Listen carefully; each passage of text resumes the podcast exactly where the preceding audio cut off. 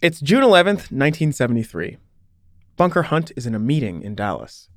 It could have something to do with his various oil holdings around the world or the many lawsuits he pursues against rival companies. And judging by photographs of Bunker, he's probably wearing his usual business uniform white shirt, patterned tie, with a cheap suit jacket draped over his sizable paunch. On this day, Bunker's meeting is interrupted by a phone call. He puts the receiver up to his ear. On the other end of the line, a caller provides an update on Bunker's Libyan oil fields. According to estimates, the fields have already made him about $100 million in profits. But a few years ago, the king of Libya was deposed by a young upstart known as Colonel Muammar al Gaddafi. But Gaddafi's coup was bloodless. He has no taste for violence at home. He prefers to export the bloody libation of fanaticism. Yeah, that Gaddafi. Ever since Gaddafi came to power, he's been asking all the oil companies with fields in Libya for a cut of the action. Most of the big companies, like British Petroleum, have been playing along. They give Gaddafi a share of their profits and even make a big show of building hospitals and schools for the Libyan people. But when Gaddafi asks Bunker for a cut, Bunker doesn't give an inch. Letting some Marxist dictator have some of his hard earned cash goes against everything his father had taught him. Bunker stands firm and keeps every dollar he earns from his Libyan holdings. But now, on the phone, Bunker learns that he's just paid the price for sticking to his guns. Colonel Muammar Gaddafi, ruler of Libya, today announced nationalization of an American oil company. Gaddafi denounced the United States for its support of Israel and added, his words, it is high time the Americans took a strong slap on their arrogant face. Bunker hangs up the phone. He's just lost an oil field worth $15 billion. To the room, he says exactly one word Fuck! Gaddafi's taken Bunker's golden goose, his crowning achievement, the thing that makes him most like his father, HL. It can't help but feed his paranoia, the sense that people are out to get him. Maybe Popsy was right. So Bunker plans his next move.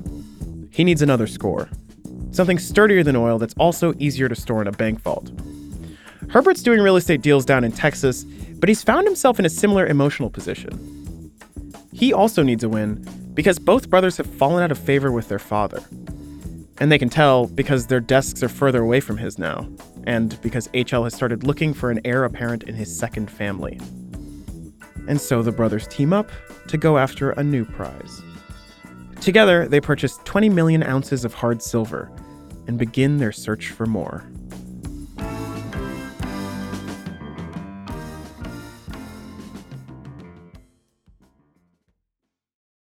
Another day is here, and you're ready for it. What to wear? Check.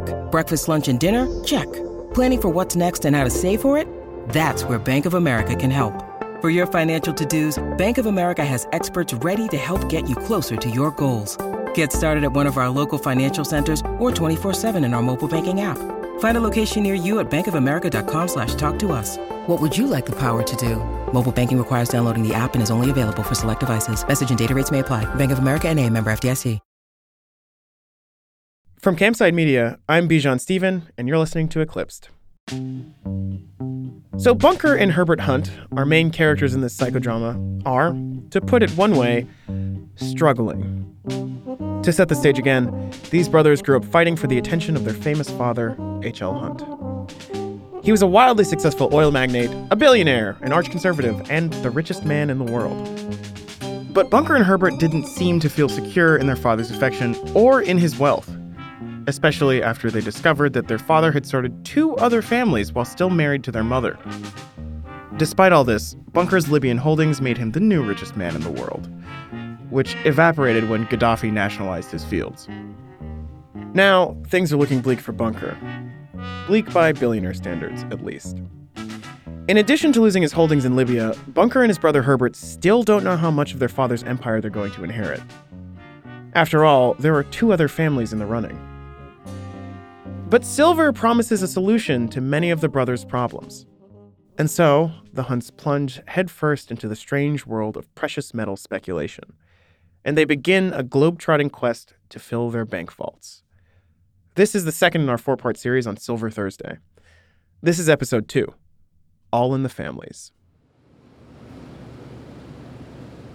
Grab a seat. Hi, uh, we're here for an interview with uh, Dr. Jarecki. Come in. Thank you. Henry Jarecki is a billionaire and a man with unique insight into Bunker and Herbert Hunt. I don't. I don't know your name. Oh, I'm Bijan. Bijan. You go with one name.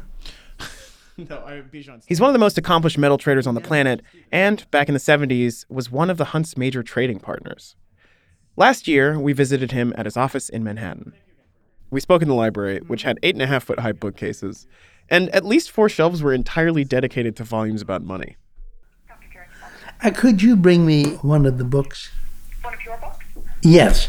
He gave us a copy of his autobiography. Hardcover or paperback? Make it a hardcover. Thank you.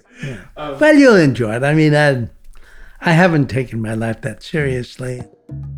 I can give you a, a, a long story, or I can give you, you know, what happened on Silver Thursday. I asked for the longer story. Because silver trading in the 70s wasn't just another commodities market, it was a whole world unto itself. And there's no better guide to that world than Henry Jarecki. Jarecki is in his 80s now.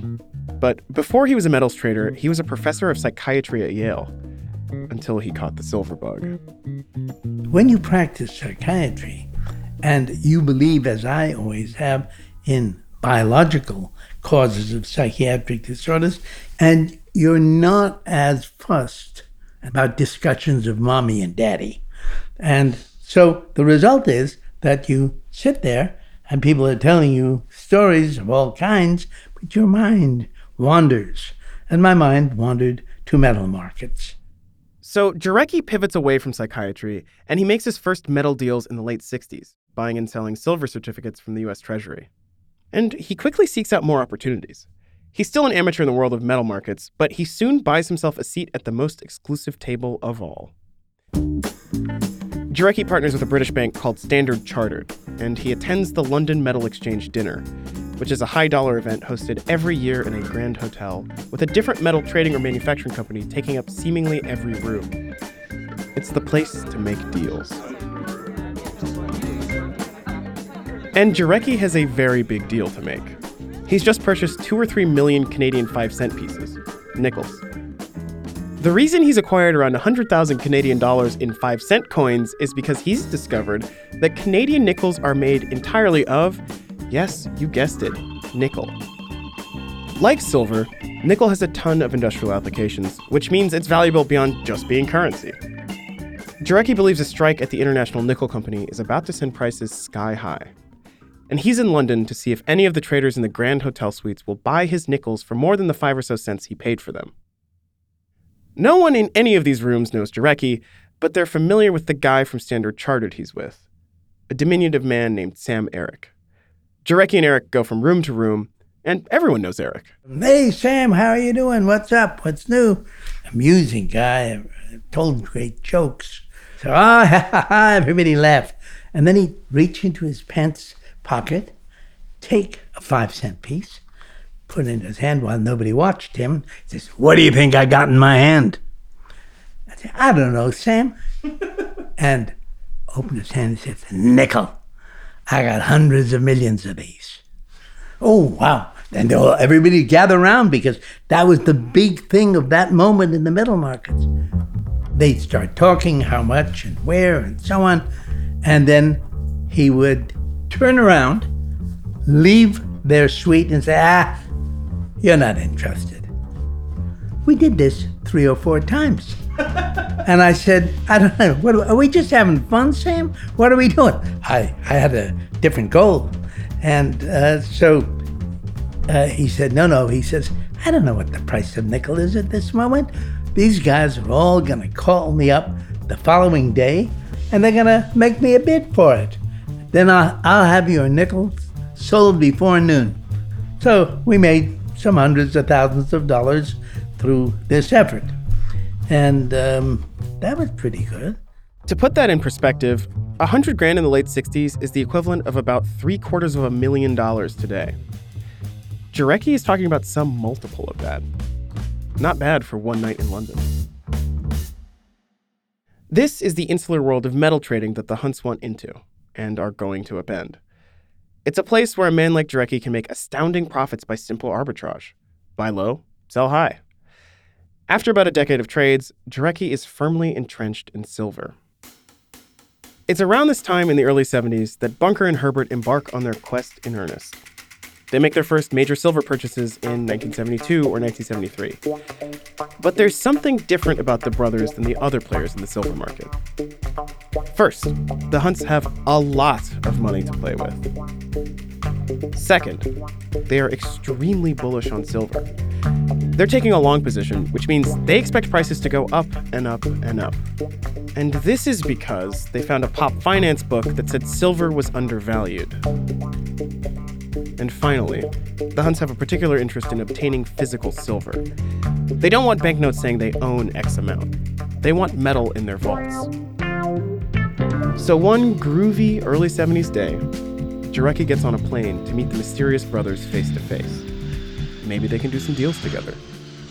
And uh, I got to Dallas, and they were two of them were there to pick me up, just the two of them, not a big gang, and they were multi-billionaires, thought to be among the richest people in the world. We lumbered into their old Chevrolet. They they were very modest people. They drove around in an old jalopy. I sat in the back seat and I'm with my two billionaire chauffeurs uh, in the front seat, and we drove out to a big spread in the countryside with a lot of land around it, a modest-sized shack in the middle of it, and started talking about different businesses that we could do.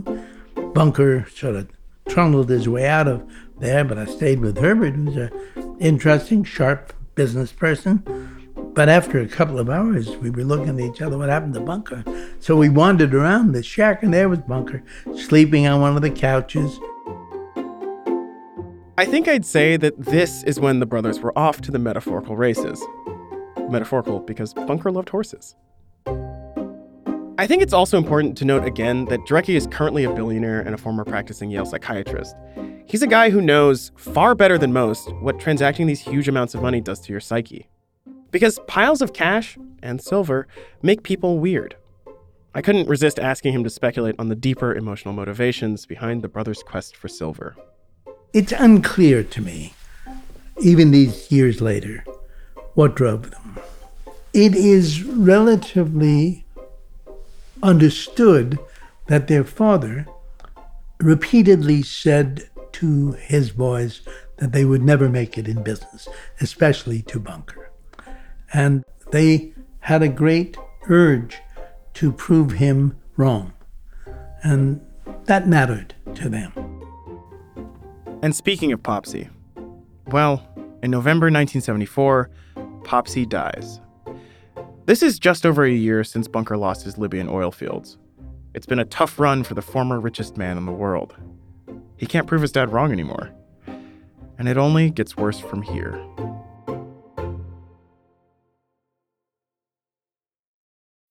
When you need mealtime inspiration, it's worth shopping Kroger, where you'll find over 30,000 mouthwatering choices that excite your inner foodie. And no matter what tasty choice you make, you'll enjoy our everyday low prices, plus extra ways to save, like digital coupons worth over $600 each week. You can also save up to $1 off per gallon at the pump with fuel points. More savings and more inspiring flavors make shopping Kroger worth it every time. Kroger, fresh for everyone. Fuel restrictions apply.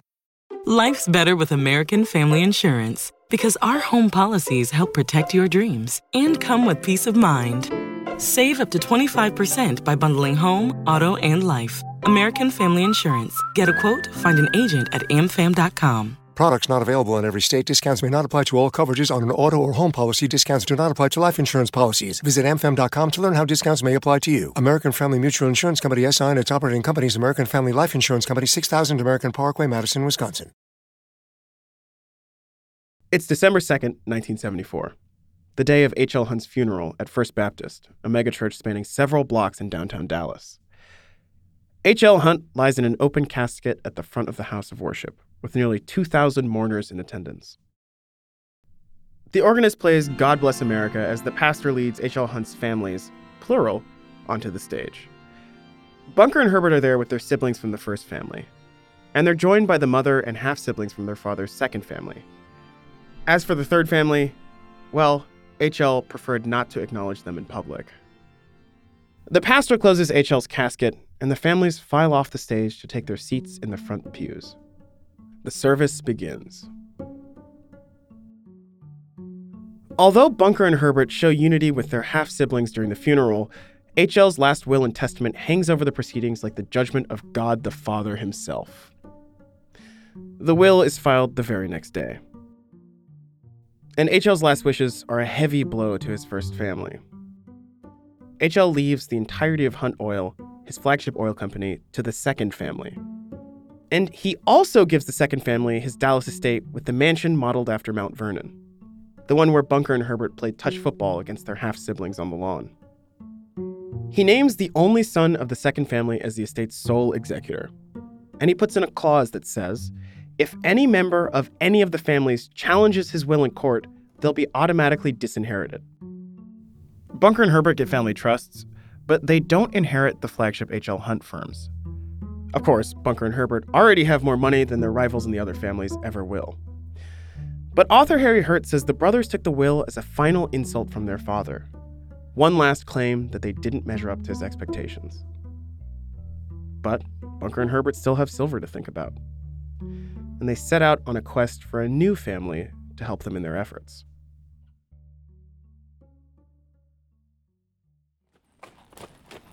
Let's fast forward four years, because it took that long for the Hunts to find their new, silver happy family. On October 1st, 1978, Bunker Hunt sits among the bidders at an auction for racehorses in Paris. In a scene reported by author Stephen Fay, the bidders watch as yearling horses parade in front of the crowd and a screen reports bids in multiple currencies. Bunker and Herbert are still voraciously buying silver, and they've been buying much of it using a financial instrument called a margin, where they only have to put up a portion of the total price of what they're buying in order to make a deal. There's an obvious benefit to margins. The Hunts can acquire more silver for less money up front. But there's also a risk. A risk that could prove to be a fatal flaw at the center of the Hunts' plan. If the price of silver drops, the banks are allowed to make what's called a margin call, which is a demand that the Hunts pay off the price gap between what they paid for the silver and what it's worth now. This could create a situation where the Hunts need the price of silver to keep going up because otherwise they won't have the cash to cover the margin calls, which would mean their whole silver plan crumbles. So Bunker needs a very rich partner to get into the silver market, because if another very wealthy player gets as obsessed with silver as he is and starts buying up the supply, prices are pretty much guaranteed to go up. Bunker has been seeking someone with deep pockets for years. He's already been turned down by the Shah of Iran, and he's made failed inquiries elsewhere among the ruling families of the Middle East. But it's at this horse auction in Paris that he finally makes his breakthrough. After the auction, Bunker meets two men who are representatives of Prince Abdullah bin Abdulaziz, a member of the Saudi royal family. Bunker makes his pitch on silver, saying that with the right partnership, he can control the silver market and give Prince Abdullah an astonishing return on his investment. Again, that's according to reporting by Stephen Fay. The Hunts have denied that they ever intended to manipulate the silver market, and the Saudis, for their part, denied that they ever even bought silver. But what's known is that not long after this meeting, a mysterious new company springs up in Bermuda. It's got an innocuous name, just a series of initials IMIC. But the company starts buying silver, and the global price just keeps climbing. On the next episode of Eclipsed, the Hunt brothers face off against a hated adversary big government. Eclipsed is a production of Campside Media. It's hosted by me, Bijan Stephen, and written by Michael Kenyon Meyer. We're produced by Lane Gerbig and Joe Hawthorne. Allison Haney is our production assistant. Archival research by Caitlin Rathy. We're fact checked by Alex Yablon. Our engineer is Garrett Tiedemann. Our theme song is by Doug Slaywin. Our executive producers are me, Bijan Stephen, and Michael, $50 an ounce, Kenyon Meyer. The executive producers at Campside Media are Matt Shaer, Adam Hoff, Josh Dean, and Vanessa Grigoriadis.